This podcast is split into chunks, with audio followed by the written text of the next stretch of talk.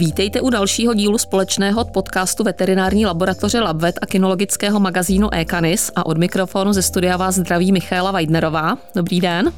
Se mnou ve studiu tady dneska sedí paní Vladimíra Tichá, si dovolím přivítat. Dobrý den. Dobrý den. Máme tady nyní v době natáčení je polovina října, ale venkovní teploty, nebo za venkovní teploty, zejména za ty raní, by se asi nemusel stydět ani listopad, protože se pohybují kolem, eh, kolem bodu mrazu. A samozřejmě s tím chladnějším obdobím eh, v roce přichází i starosti eh, s péčí o naše pejsky. A my jsme si tady tohleto téma pro vás tentokrát připravili a pokusíme se na něj se podívat ze všech možných úhlů pohledu. A já bych asi začala tím, jestli třeba na to zimní období je psa potřeba nějakým způsobem připravovat, nebo ho otužovat, nebo prostě na co se celkově zaměřit. No, já si myslím, že to záleží od plemene a od toho, kde ten pes bydlí, to znamená, jestli je to pes v kotci nebo jestli je to pes v bytě, ale určitě nějaký způsob otužování není od věci a pak je také otázka třeba úpravy srsti a velmi sporná je otázka oblíkání psu. Já si myslím, že je to téma strašně široké a určitě by majitelé psů nad tím, co budou se svým psem dělat v zimě v plískanicích, měli přemýšlet a měli by se na to dopředu připravit. Fajn, děkuju. Takže my se na to teďka postupně podíváme a já bych začala asi takovým kabátkem pro psy, nebo takovým přirozeným kabátkem pro psy a to je jejich srst. A možná bychom si nejdříve mohli říct vlastně, jaké typy srsti existují a jakou třeba mají ochranou schopnost. Tak to je téma, která by vystačilo pomalu na jednu samostatnou publikaci. Obecně lze říci, že máme psy s krátkou srstí, středně dlouhou srstí, dlouhou srstí. Velkou roli hraje podsada, takže všechny ty typy srsti mohou být s nebo bez podsady a velkou roli hraje také kvalita protože nebo ne kvalita, řekla bych struktura spíš. Ta mhm. srst může být jemná, může být hrubá, může být drsná, Prostě těch možností je tam celá řada a samozřejmě bychom neměli zapomenout ani na plemena, která vůbec žádnou srst nemají, a nebo naopak na plemena, eh, která mají specifické požadavky na to, kde všude ta srst má být. Jako příklad bych uvedla jak teriéra, což je lovecké plemeno norník a ten podle svého standardu má mít osrstěné i bříško. A druhý takový dobrý příklad je třeba aliaský malamut nebo sibirský hasky. Ti mají mít osrstěné i ušní bolce, protože v zemích jejich původu, kdyby měli to ucho neosrstěné, tak by jim asi umrzlo. A upadlo. A upadlo možná. Dobře. A e, když teda vezmeme tu ochranou schopnost té srsti, tak já bych, je to samozřejmě téma široké, tak já bych možná vzala přesně ty extrémy e, ať na jednu nebo na druhou stranu, eh, kde teda vlastně to je asi nejlepší a kde teda vlastně ten pejsek potřebuje v tomto ohledu jako zvláštní pozornost. Tak zvláštní pozornost, a to nejenom v zimě, ale i v létě určitě mm, potřebují plemena naháčů. A asi nejmenší pozornost, eh, řekla bych dokonce v zimě i v létě, eh, potřebují plemena hrubosrstých teriérů, která línají postupně, takže se málo kdy stane, že by ten pes byl najednou tak vylínalý, že je skoro holý, jak to známe od některých třeba ovčáckých plemen. Takže pokud má někdo hrubosrstého teriéra, tak ty většinou mají standardem daný požadavek i na to, aby byla hustá podsada. Nad tím je poměrně hustá tvrdá krycí srst, která je v podstatě chrání, protože e, v té srsti se utvoří jakýsi vzduchový polštář a ten je chrání jak před horkem, před sluníčkem, tak před zimou. Já vždycky, teda my máme mluvit o zimě, ale mě je vždycky líto všech psů, které jejich majitelé v domění, že když je holí úplně, takže jim v létě nebude takové horko a on takový pán celé léto nosí nějaký klobouček, protože je skoro plešatý a nechce si přehřát hlavu, ale svého psa by prostě té ochrany zbavil. A samozřejmě dvojnásobně důležité je to potom zimě, takže otrimovat do hladka nebo ostříhat psa úplně nakrátko a pak očekávat, že s ním půjdu na tříhodinovou procházku, to ještě by možná šlo, ale hlavně, že ho někde přivážu před krámem, to by asi být nemělo. Tak ono ta úprava těch psů, to je asi téma samo o sobě, protože potom samozřejmě pokud třeba někdo psa vystavuje a jezdí, já nevím, v únoru jede do Brna a předtím v listopadu do Nitry a ona je zima a prostě pokud mám, já nevím, třeba pudla, který má mít tu výstavní úpravu takovou, jako má mít, že ten zadek má holí, nebo třeba portugalský vodní pes, tak tam asi jako je potřeba jako přemýšlet i, i o tomto. Samozřejmě něco jiného jsou takzvaní mazlíčkáři, tam asi není potřeba dodržovat nějaké jakoby striktní předpisy, ale asi by se to mělo dělat s mírou, co se týče té úpravy. To určitě a taky by každý majitel toho psa, který chce vystavovat, tak by měl tu úpravu jednak rozplánovat tak, aby mu to prostě vyšlo rozumně na všechny ty typy výstav a hlavně by měl podle toho s tím psem zacházet. Takže jestli potřebuje nějakou výstavní úpravu, která by měla být hodně nakrátko, tak by asi pak měl počítat s tím, kam s tím psem může jít a jestli ho může dát eh, třeba ven do koce. Ale jinak taková možná drobná zajímavost k té úpravě, třeba když vidíte toho královského pudla a teď vidíte, že on je do půlky těla zarostlý a pak, že má na kyčlích takové jakoby bambulky a to tež má na hlavě, má takovou šošolku do krásnou a na končetinách má třeba na eh, patě má taky takovou bambulku, tak to je, to není eh, nesmyslná móda, ale to je historická památka po tom, co se pudl používal jako lovecký pes pro vodní práci a byla snaha ho ostříhat tak, aby zadní část těla byla odlehčená, ale přitom se nechávala srst na těch důležitých místech, to znamená zrovna na té hrudi nebo na temeni hlavy nebo na kloubech choulostivých, jako jsou kyčle a nebo hlezna, tak tam se nechávala srst, aby ten pes byl chráněný. Takže naši předchůdci své psy upravovali, ale počítali s takovouhle problematikou. Takže tak takhle bychom se na to asi měli dívat i my. To je asi, to je asi rozumné. A vy jste tady zmiňovala eh, ty naháče. Tak eh, mě by zajímalo, samozřejmě tam je jasné, že eh, se používají nějaké oblečky, k tomu se dostaneme jakoby za chvilku, ale mě by zajímalo, jestli třeba nějakým způsobem je dobré o tu kůži jejich eh, pečovat. Je asi jasné, že v létě, že ta kůže se může spálit, že v létě se maže třeba různými opalovacími krémy a jak teda, jak teda k tomu přistoupit v zimě, jestli třeba je dobrý tu kůži nějak promašťovat nebo no, prostě... Já si myslím, že je to pes od psa a plemeno naháče od plemena naháče. Jo. Třeba americký besrstý teriér má úplně jiný typ kůže, nežli má třeba peruánský naháč. Takže tam si myslím, že pokud si lidé nevědí rady a mají pocit, že prostě ta kůže je přesušená, takže by mm-hmm. se mhm. měli obrátit na svůj chovatelský klub, na zkušenější mm-hmm. chovatele, kteří jim poradí. Dostaneme se teda k oblékání psů. To je téma takové možná trošinku nevím, jestli říci úplně jakoby kontroverzní, ale určitě to souvisí s typem srsti, to se asi shodneme. A potom, jestli by šlo říci eh, v podstatě, kdy vůbec jakoby k tomu oblékání přistoupit, protože já se, já se přiznám, že já občas vidím eh, psy, třeba vlčího špice viděla jsem při deseti stupních nad nulou přišel ve slušivém oblečku jakoby na cvičák, to mně přijde skoro úplně jakoby zbytečné. A pak zase vidíte malého ratlíčka, jak se někde třepe na tréninku agility, kde teda čeká někde na lavičce, než na ní přijde řada, který, který ten obleček jako nemá a tam by to asi bylo na místě, tak eh, jestli by šlo nějak říci vlastně, kdy to má smysl, nebo eh, je jasné, že u těch hladkosrstých plemen tam, nebo bezsrstých plemen, tam je, to, tam je to asi jasné z důvody ochrany toho psa, ale potom jsou ta plemena řekněme více osrstěná. Mně někdy přijde, že prostě ti majitelé eh, jdou do extrému, ať z jedné eh, či z druhé strany. Jak se na to díváte vy? No, souhlasně s vámi a myslím si, že tam hraje roli zase celá řada faktorů. Proč toho psa vlastně oblíkám? Měla jsem kolegyni, Můžu to sluší, Dagmaru Polákovou a ta chovala americké kokry a chystala svoji krásnou fenu na výstavu a víte, jak u těch amerických kokrů ta srst jaká je. Když s tím jdete do lesa, tak se do toho co zamotá, prostě ta srst je docela ohrožena a ona chtěla předvést fenku na barvářských zkouškách, to znamená, že do toho lesa musela, tak pobavení všech myslivců prostě přivedla Fenu v šustákovém obleku.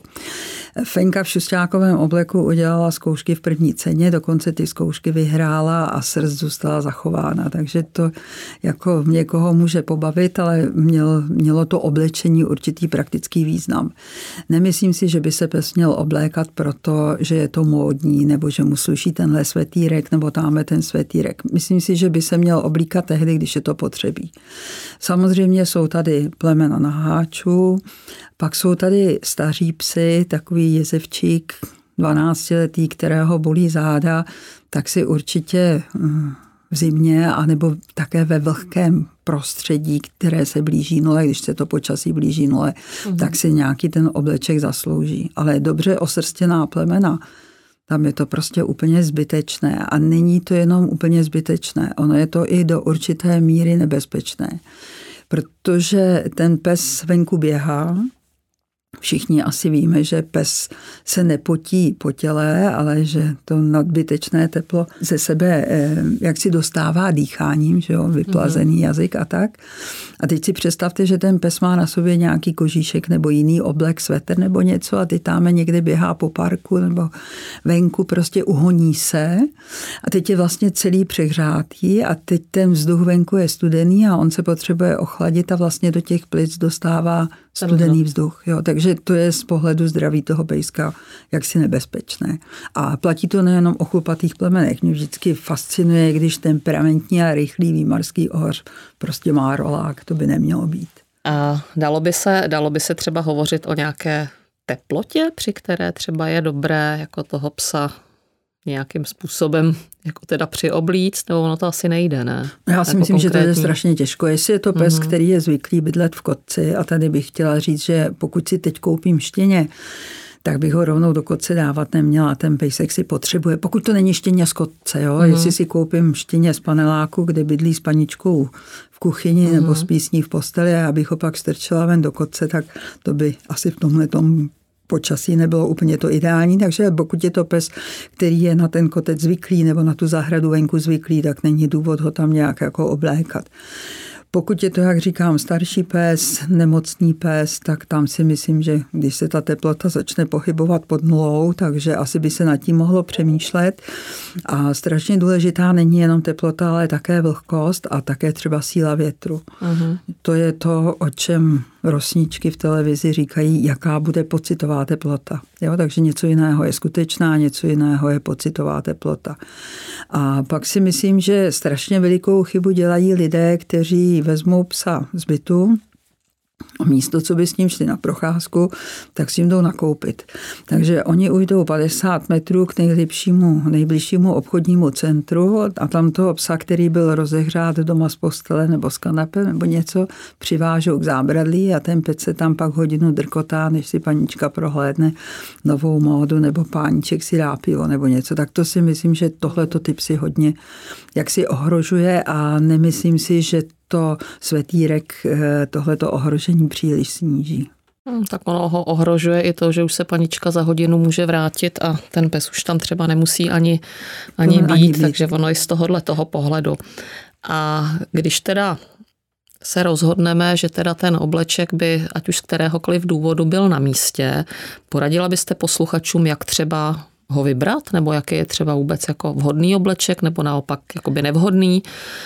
Tak já si myslím, že e, nedělá chybu ten, kdo tomu svému pejskovi, pokud ten obleček ten pes potřebuje, koupí obleček takový, který chrání jednak hrudník a jednak oblast beder, protože i psy trpí hexenšusem, bych řekla tak, mm-hmm. a také dost často trpí onemocněním ledvin, čili že tyhle ty partie by měly být chráněny.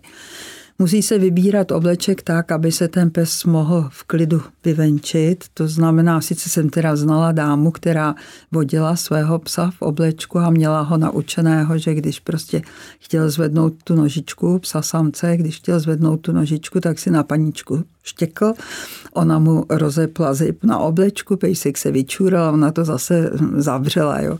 Tak myslím si, že takových psů je málo. Tak prostě, jestli mám psa samce, tak musí mít možnost značkovat a jestli mám psa fenečku, tak musí mít možnost se normálně vyprazňovat, aniž by si počůrala svůj krásný svetr. Tak to bych řekla. Pak si myslím, že musí lidé dávat pozor, aby to bylo pohodlné, aby to toho psa někde neškrtilo, aby ho to neškrtilo třeba okolo krku, aby se tomu psovi dobře dýchalo, abych neměla problémy s připnutím třeba vodítka a aby to bylo dobře pratelné. Mm-hmm. To je taky důležitá věc. Mm-hmm.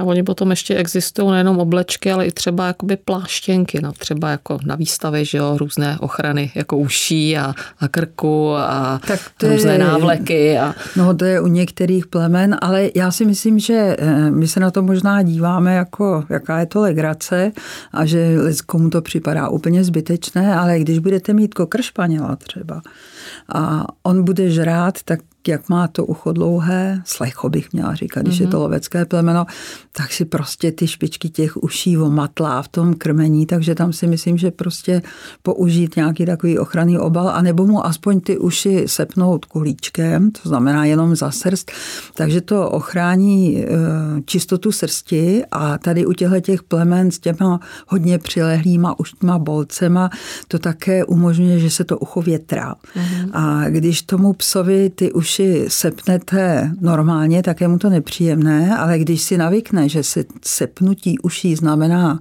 něco dobrého, jdu se nažrat, že a většina těch plemen je hodně žravá, tak to vlastně se spojuje užitečné a s příjemným pro toho psa a určitě nám to ušetří práci nebo zabrání nám to výdělku, protože záněty zevního zvukovodu, to je problém, který toho psa dokáže trápit celý život a u těch plemen s dlouhýma ušima prostě tohle to hraje určitou. Mm, a i se to vrací jakoby chronicky nakonec. se to vrací a mm, zase nejde jenom o krásu, ale když budete mít třeba, nevím, baseta nebo někoho, tak ty okraje těch uší jsou docela citlivé, snadno se jako omlátí, takže když v určitém okamžiku ten člověk dojde k závěru, že je potřebí zapotřebí použít nějaký návlek, tak to určitě není od věci. A ono je možná, teď jste mi nahrála ještě na jednu otázku, ono možná eh, ty okraje těch uší, třeba když zmiňujeme toho baseta, který zase nemá nějak extrémně dlouhou srst, tak oni mohou možná i omrzat v zimě, ne? Nestává no, dost se? často, dost často o tom lidé u některých plemen mluví, když je nedosrstěná nebo ne, mm. nedosrstěný ten okraj toho ucha, a nebo někdy jsou tam i, je to ucho omlácené krvá krvácí ty okraje, ale nedovolila bych si říct, že je to omrzlina, spíš to bývá genetická vloha pro nedostatečnou inervaci a krvení těch okrajů těch uší. Mm. Takže tam je potřebí opravdu přemýšlet nad tím, kde je problém. Stejně tak to bývá třeba u některých hrubosrstých plemen, že není úplně osrstěný hřbet nosu a oni vám pak říkají, já ho mám v kotci a ono mu to omrzlo. Ne, tam je spíš prostě nějaká vloha mm-hmm. k nedostatečnému osrstění. Říká se tomu lisivost taky a trpí tím třeba hrubosrstí jezevčíci nebo mm-hmm. čeští fousci. A mimochodem náš český fousek, ten má úžasný typ srsti, protože ten má takzvanou třípatrovou srst, takže ten tam má takové jako delší hrubé chlupy, pak kratší hrubé chlupy a pak výraznou podsadu. Takže český fousek, ten je, pokud je, to, ten je zabezpečená a pokud je v pořádku a zdravý, tak určitě žádné šatičky nepotřebuje, i když nebydlí v koci a bydlí někde ve městě. No, tak tam by se mu ty myslivci smáli, že jo, to jste říkala už. A e, ty omrzliny, jak jste zmínila, vůbec stává se to vůbec u psů, že se vůbec ta omrzlina jakoby objeví? E, může se to stát a měli by nad tím přemýšlet lidé, když berou svého psa na hory mm-hmm. do sněhu někam, bude tam velký mráz, tak by nad tím měli přemýšlet, jak dlouho ten pes podle těch běžek dokáže běhat uh-huh. a co to udělá třeba s jeho ušima, nebo taky třeba se špičkou ocasu uh-huh. a taky co to udělá s, s oblastí tlapek.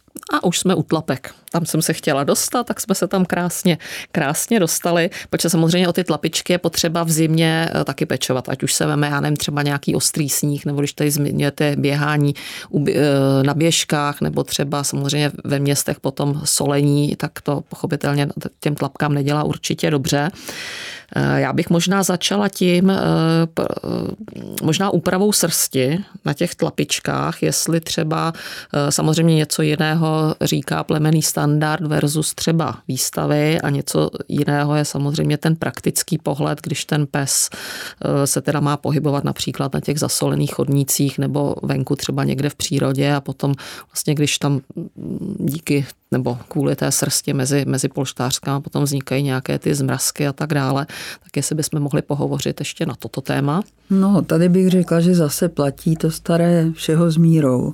Protože když ty to mezi prstí a i tu spodní část mezi těmi polštářky, když to oholíte, tak tam chybí ta ochrana schopnost té srsti. Uh-huh. Zase, když je tam té srsti Moc. příliš, tak se na to potom chytají zmrazky, chytá se, nabalí se na to i sníh. Určitě znáte obrázky psů, kteří mají úplně na končetinách, nejenom v tom meziprstí, ale po celé délce končetin mají úplné koule a vypadají jako několikanásobní sněholáci.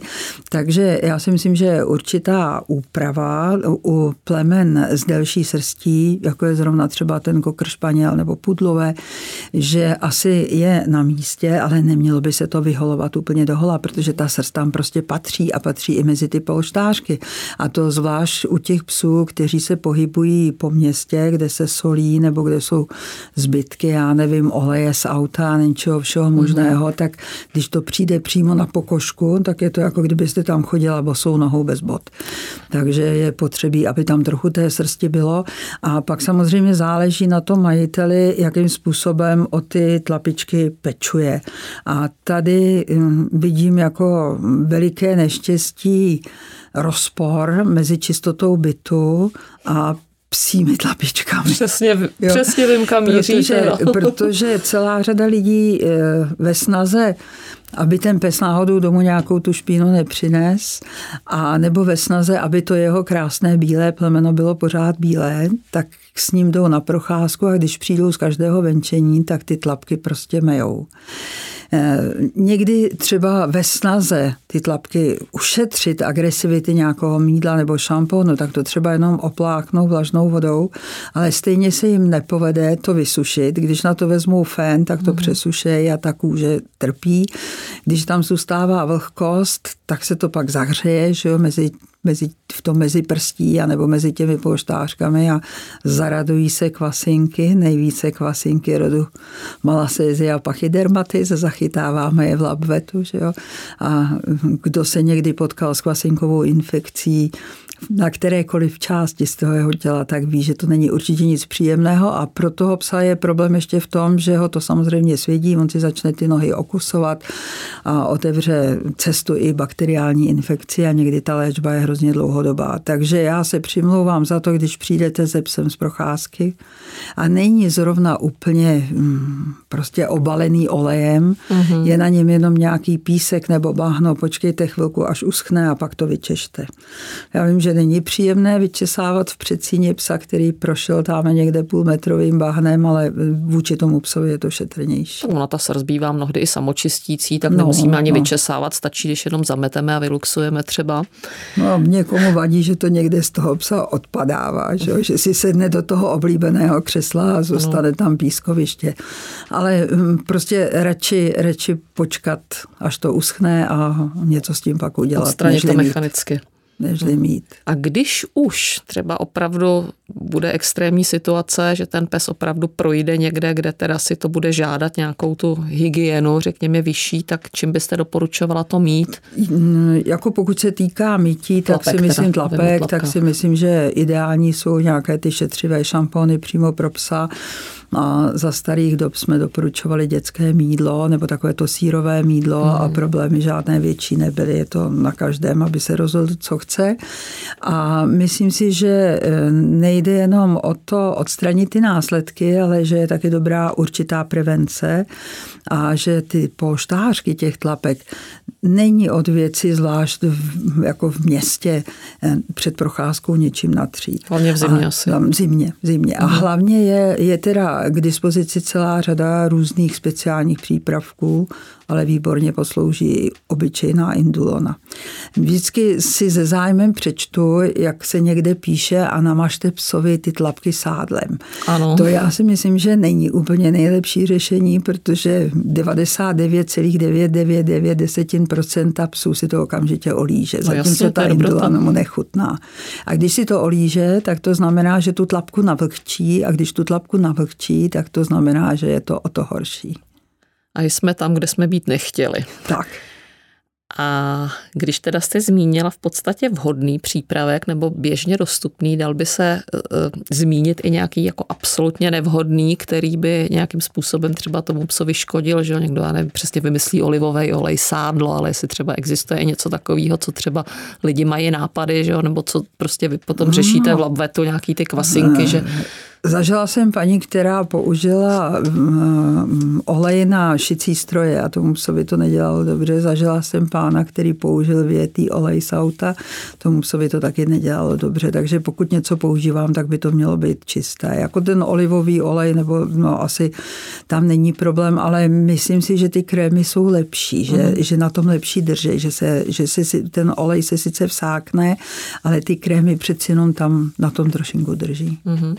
Ale je to zkušenost, každý si musí ověřit, co jeho psovi vyhovuje. A vezmu ještě jednu speciální situaci a to je hygiena v případě kojící feny, protože tam se hodně říká, že když ta fena chodí třeba byt jenom na zahradu, ale někdo třeba odchovává štěňátka i v bytě, takže tam potom není zbytí, že jo, vzít tu fenku někam na vyvenčení do parku nebo někam, kde třeba ta hygiena úplně tak řekněme není příkladná. Tam samozřejmě asi jako je na místě nějakým způsobem, ať je léto, ať je prostě jakékoliv roční období, i třeba v té zimě, tak tam asi z důvodu donesení nějaké infekce mezi, mezi ta štěňátka, zejména třeba v těch prvních dnech a týdnech, tam asi to na místě je, ne? Souhlasím s tím a netýká se to jenom tlapek, týká se to třeba i mléčné žlázy, mm-hmm. jo? protože ta fenka, zvlášť když je to nějaké krátkonohé plemeno nebo plemeno, kterém, nebo fenka, která má tu mléčnou žlázu blízkou u země, tak tak se tam snadno nějaká zemní infekce, která té feně nic neudělá, ale mohla by ublížit štěňatům dostane.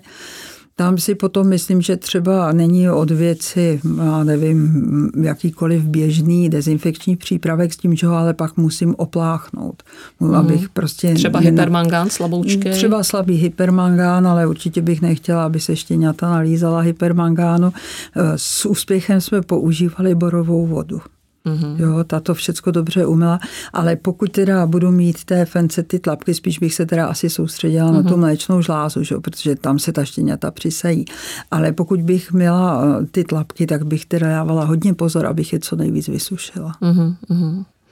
Co třeba čenich versus zima? Nějaké třeba, jestli hrozí nějaké omrznutí nebo praskání nebo vlivem prostě toho, té nepřízně počasí, nějaké problémy? U Když psa? budou nějaké extrémní teploty, tak asi ano, ale tam je prostě uh, každá prevence hrozně těžká, protože ten pes si to hned olízne. Takže když bych se na něco tady chtěla soustředit, tak bych se soustředila na přechod uh, nosního hřbetu a nosní houby, to znamená takový ten kraji toho, té nosní houby a tam bych použila zase nějakou vazelínu nebo něco takového, by se to trochu promastilo. Hmm. A napadají vás ještě jiné části těla, než ty, které jsme zmiňovali, o které by třeba bylo dobré v zimě nebo prostě v chladu nějakým způsobem ještě pečovat? Pokud budu mít pejska, chlapečka, a nebude mít osrstěné moudí, tak bych možná měla přemýšlet i nad tím, zvlášť znáte to některá velká plemena, starší pes,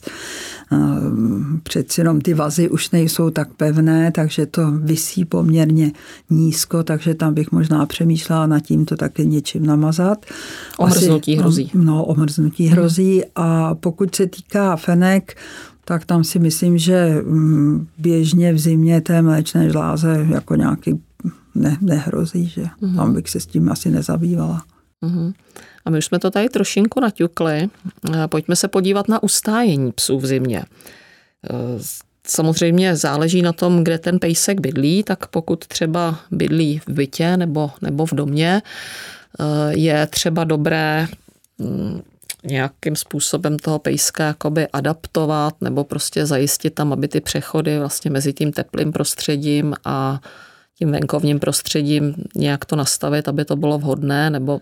Já si myslím, že to je strašně těžké udělat nějakou takovou přestupní komoru, jako když potápěč vychází z ponorky, jo, že, že to je prostě strašně těžký, ale e, myslím si, že rozumný majitel, když vyjde s tím psem z bytu, teplého mm. bytu, takže si bude dávat pozor na to, aby ten pes se mohl pohybovat, mm. aby se mohl přirozeně zahřát. Jo? A zase jsme u těch nešťastných krámů a, a nebo to, že stojí mm. dámy a mají ty psy na tom flexibilním vodítku, to mě asi lidi nebudou mít rádi, ale já nemám ráda flexibilní vodítka. Ani já ne. Protože pes se na nich nevyběhá. Oni si všichni myslí, že se vyběhá, tak oni tam stojí tři dámy, povídají si, co měli dobrého k obědu a psi stojí pět metrů od nich na povoleném flexibilním vodítku, takže to není zrovna to nejlepší. Takže když vyjdu z toho teplého bytu, tak bych měla teda dát tomu psovi možnost Byť by to byla jenom rychlá chůze, aby se prostě sám mohl zahřát, aby se mohl adaptovat na to studené prostředí.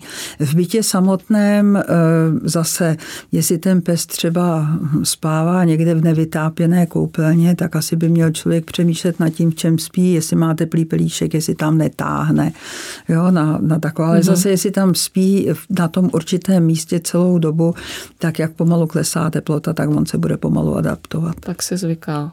Jako to máte asi pravdu, protože já třeba, když vemu svoji vlastní zkušenost, tak my teda máme dům, ale psi mohou jak dovnitř, tak ven. V podstatě, když jsme my doma, tak chtějí být s náma, že když tam nejsem, tak prostě střídáme to a v životě jsme neměli problém. Mám velké plemeno otužilé a malé společenské plemeno a v podstatě jako venku, jak jste říkala, když zajistíme ten pohyb, tak nikdy prostě jsme neměli jako jakýkoliv problém, že by prostě zvíře a já teda se přiznávám, že neoblíkám, jo. pokud by opravdu není extrém, extrémní situace, že třeba někde budu na tréninku čekat, třeba napadá mě agility, že jo, kde člověk prostě čeká nějakou dobu, než přijde na řadu a když bude teda minus 10, tak asi nějakou deku vezmu nebo nějaký obleček nebo něco takového ale s těma přechodama přesně já mám tu zkušenost, že e, ten problém prostě jakoby není, pokud zajistím ten pohyb přesně tak, jak jste říkala. Možná bychom se ale mohli vrátit k těm psům, kteří nejsou ubytovaní v bytě. Pes v kotci. Tam je potřebí teda jednak přemýšlet nad tím, jaká je bouda. A jenom pro vaši informaci, teď někdy by měl ve sbírce zákonu by měla být vyhláška o péči o psa. Ona se teda vztahuje a kočku, nebo o psy a kočky, abych to formulovala správně. Ona se teda vztahuje na psy v reprodukci, ale Eh, podle vysvětlení psem v reprodukci je v podstatě eh, každý pes nebo každá fena, která barví, neznamená to jenom v době krytí nebo v době odchovu štěňat, eh, kde bude přesně specifikováno, jak má vypadat bouda, když ten pes bydlí venku. Ta určitě je ideální, když jsou ty boudy s přecínkou a určitě je ideální, když jsou ty boudy dobře zateplené. Někdo má dokonce boudu vyhřívanou, záleží na tom, jak to udělá, aby si náhodou toho psa neupekl, že aby tam nedošlo k nějakému uh-huh. úrazu potom. A e, hlavně by ten, kdo to má toho psa v koci, měl přemýšlet nad tím, kde ten kotec je postavený. To znamená, jestli je třeba chráněný před větrem, protože když začne pršet a je okolo nuly a ještě tam fouká vítr, tak to pro toho psa není příjemné. Mělo by se přemýšlet nad tím, jestli je tam jenom ta bouda a jestli je tam taky nějaké odpočinkové místo venku, to znamená nějaká taková podlážka nebo něco, na co si může ten pes lehnout aby se tam nebrodil pokotníky v bahně. A pak je potřebí přemýšlet nad tím, že se, jak začne mráz, musí kontrolovat miska s vodou, aby nebyla zamrzlá. Existují i misky, do kterých se dá nalít jako do obalu horká voda, takže ta vevnitř pak v té misce nezamrzá. Chvíli. Tak nad tím by se mělo jako přemýšlet a určitě by se mělo přemýšlet nad tím, že ten pes bude vydávat daleko víc energie, protože to, že se to tělo potřebuje ohřát, tak to znamená jako větší spotřebu energie. To znamená, že je rozumné trošinku, co se týká uh, přísunu energie, upravit krmnou dávku. Uh-huh, uh-huh. O tom jsem chtěla hovořit také. Jak teda upravit krmnou dávku? Dá se to nějak jako říci? Nebo co třeba, Asi, co třeba přidat, nebo co prostě... Já si, jestli dneska většina lidí krmí granule, tak jestli budu krmit granule, tak trošinku zvednu tu krmnou dávku, aby byla o něco větší. Něco přidávat do vyváženého krmiva není jako úplně ideální. Pokud barfuji, tak bych možná zvedla eh, trošinku přísun Tuk. bílkovin živočišného eh, původu a tuku trošku uh-huh. víc. Uhum, uhum. Tak ono asi také záleží nejenom na tom, jak, jak ten pes je ustájený, nebo když bydlí v tom koce, ale taky jaký má program, že jo? On asi jako jinak to se určitě, krmí, já nevím, pes, určitě. který prostě tahá saně a běží šediváčkou flong. To a určitě, jinak to je určitě. Německý ovčák, který hlídá autoservis třeba. No, ale právě, že lidé spíš počítají s tím, že když budu mít loveckého psa, který se mnou bude chodit na hody, takže je normální, že mu přidám na krmivu, ale nepočítají s tím, že když mám psa v kotci, s kterým jdu třeba dvakrát denně nebo jednou denně na procházku, takže i tam bych o určitém přidání krmné dávky nebo zlepšení krmné dávky měla přemýšlet. Mm-hmm. A ono možná i jako ten pohyb nasadit trošičku jakoby jinak nebo zvednout prostě, aby ten pes měl možnost se zahřát, třeba když jsem normálně běžně zvyklá dvakrát denně, já nevím, na 20 minut, což je teda málo z mého pohledu, ale dejme tomu, tak jestli třeba i ten pohyb jako trošičku, určitě. jakoby, nebo nějakou tu aktivitu, aby ten pes určitě, se zahřál určitě, i prostě při nějaký, nějaký, nějaký aktivitě. No a když jsme u té stravy, tak co nějaké doplňky třeba další, jako v souvislosti se zimou samozřejmě? Tak přiznám se vám, že jsem o tom nikdy nic nečetla, nebo mm-hmm. nevím, o tom, nevím o tom nic. Určitě se nic nestane, když člověk přidá nějaké vitamíny nebo něco, ale znova říkám, že v poslední době narážíme spíš na to, že lidé investují značné částky do superkvalitního krmiva a pak to vyvážené krmivo znehodnocují něčím, že tam něco přidávají. Jo? Takže a to platí i o různých takových těch přídavkách, a nejen třeba olejů nebo něčeho mm-hmm. takového, tak nad tím by měli vždycky přemýšlet a poradit se se svým veterinářem. Myslíte si, že mám něco přidat nebo nemám něco přidat, nebo myslíte si, že mám něco přidat třeba na zlepšení kvality srsti, nějaký H-vitamin, že, nebo něco, tak uh, myslím si, že to je na radu, na odboru radu veterináře a že se to nedá paušalizovat. Mm-hmm.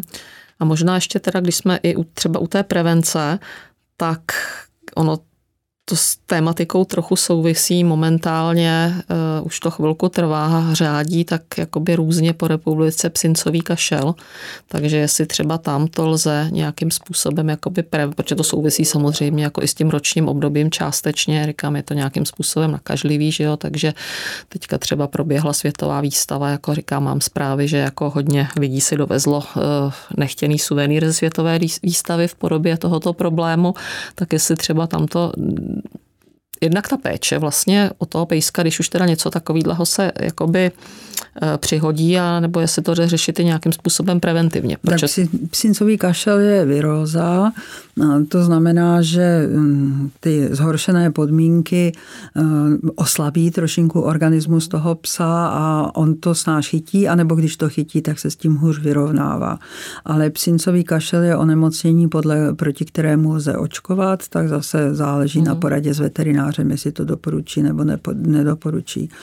Musím říct, že eh, většinou se psincový kašel považuje za něco, co prostě proběhne a ten pes si to odkašle a dává se nějaký atusin nebo nějaké takové přípravky, aby ten kašel nebyl tak namáhavý.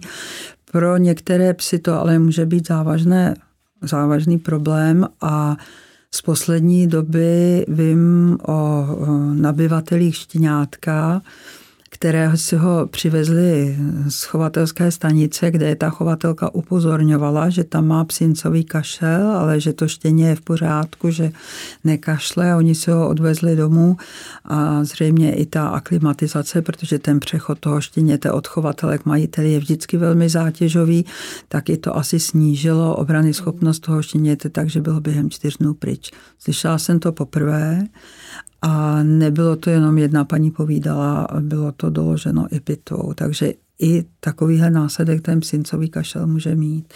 Takže když budu mít eh, doma štěňata, tak nepolezu někam, kde eh, vím, že by ten psincový kašel mohl být. A když budu mít psy s psincovým kašlem, tak opravdu nepůjdu navštívit kamarádku, která má štěňata. Uh-huh, uh-huh. A Zase ještě, když se vrátím k té zimě, tak dá se, nebo k tomu chladnějšímu období, tak dá se nějak, jestli to vůbec lze říci, jestli třeba pejsek, který je nemocný nebo má nějaké problémy, jestli tam třeba ta péče je trošičku ještě zase jako jiná nebo náročnější, nebo jestli byste tam třeba něco doporučili, můžu mít psa v rekonvalescenci třeba pro, po, po nějakých já nevím, třeba po nějakém operačním zákroku, tak jestli třeba v souvislosti s tou zimou by se tam dalo doporučit něco jakoby extra, co se péče týče, nebo je to mm, jako... Tak myslím si, že když eh, je tam nějaký operační zákrok, takže je rozumný se věnovat i té jizvě, protože ta by mohla omrznout, že jo? tam mhm. může hrozit takovéto nebezpečí. A určitě bych pak řekla, že eh, takový pes v rekonvalescenci nebo pes, který, já nevím, trpí něčím, klesá mu funkce ledvin, nebo eh, pejse, který je starý a už mu nefunguje srdíčko tak, jak by mělo, tak tam si pak myslím, že to není na nějaké dlouhé procházky, hmm. i když jsem jinak velký příznivcem pohybu psa, ale myslím si, že ten pes by se měl tak vyčurat a obejít blok a vrátit se radši domů. A spíš hledat doma nějaké, nechci říct fyzické, ale třeba psychické aktivity. No ono možná to souvisí i trochu s držením toho psa, že i třeba pes, který když je potom starší nebo má nějaký, nějaký obtíže a přestože třeba celý život jako je ustájený venku, tak možná si by ti majitelé měli eh, se začít zabývat myšlenkou, že mu třeba vyčlenit nějaké místo v domě, nebo alespoň třeba jako, já nevím, třeba on to zní hloupě ve sklepě, nebo prostě třeba v nějaké předsíně, aby měl přístup někam, kde teda bude chráněnější, nebo minimálně, minimálně třeba aspoň na noc, ne? Mám kolegy, eh, kteří chovají německé krátkosesté ohaře, a říkají, že když se blíží teplota minus 15 stupňům, tak je na noc stěhují domů a že vystěhují, vy, uklidí garáž, vystěhují z garáže auto, že sice pak možná hůř startují, ale ty psy, že přes tu noc, kdy nepotřebují zrovna úplně světlo, takže jim je tam lepší, nebo v předsíně, nebo někde. Takže si myslím, že eh, nad tím, že eh, jak starší, ale tak třeba i zdravý pes při hodně vysoké nebo hodně nízké teplotě bych měla správně říct, že určitě neudělá ten majitel chybu, když mu poskytne prostředí v domě. Tak s tím nelze, nelze než souhlasit.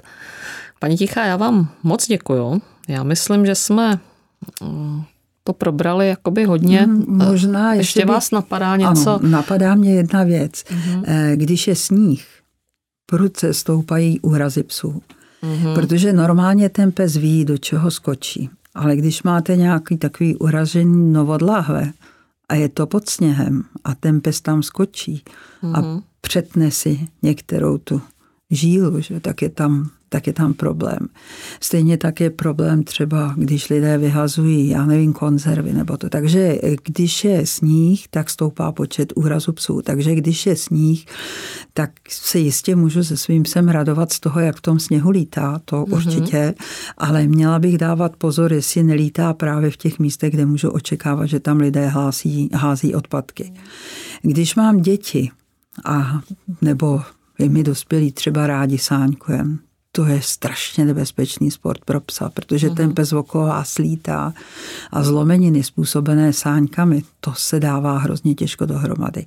No a samozřejmě je tady i ta otázka lyžování, protože taková tlapka přejetá lyží s ostrou hranou, to taky není nic příjemného.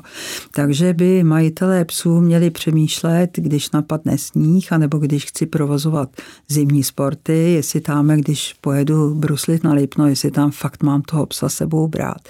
A když ho sebou vezmu, jestli by mu nebylo lepší na hotelu, nežli na zamrzlém Lipně. Jo. Tak nad tím by měli lidé přemýšlet. Ono možná to zamrzlé Lipno, ale i třeba zamrzlý nějaký rybník, který tak. třeba není zamrzlý dostatečně, ale ten pes to samozřejmě jako nepozná, tak, tak. jako ono asi taky není úplně, tak není úplně jako, že, by se, že by se nestalo, že prostě ten pes, že se to někde s ním prolomí, že, jo, že asi i třeba v tom, z tohohle toho... Zažili jsme přeci loni v zimě, že někdo chtěl zachránit psa a nezachránil ani sebe. Takže nad tím by měli lidé teda přemýšlet.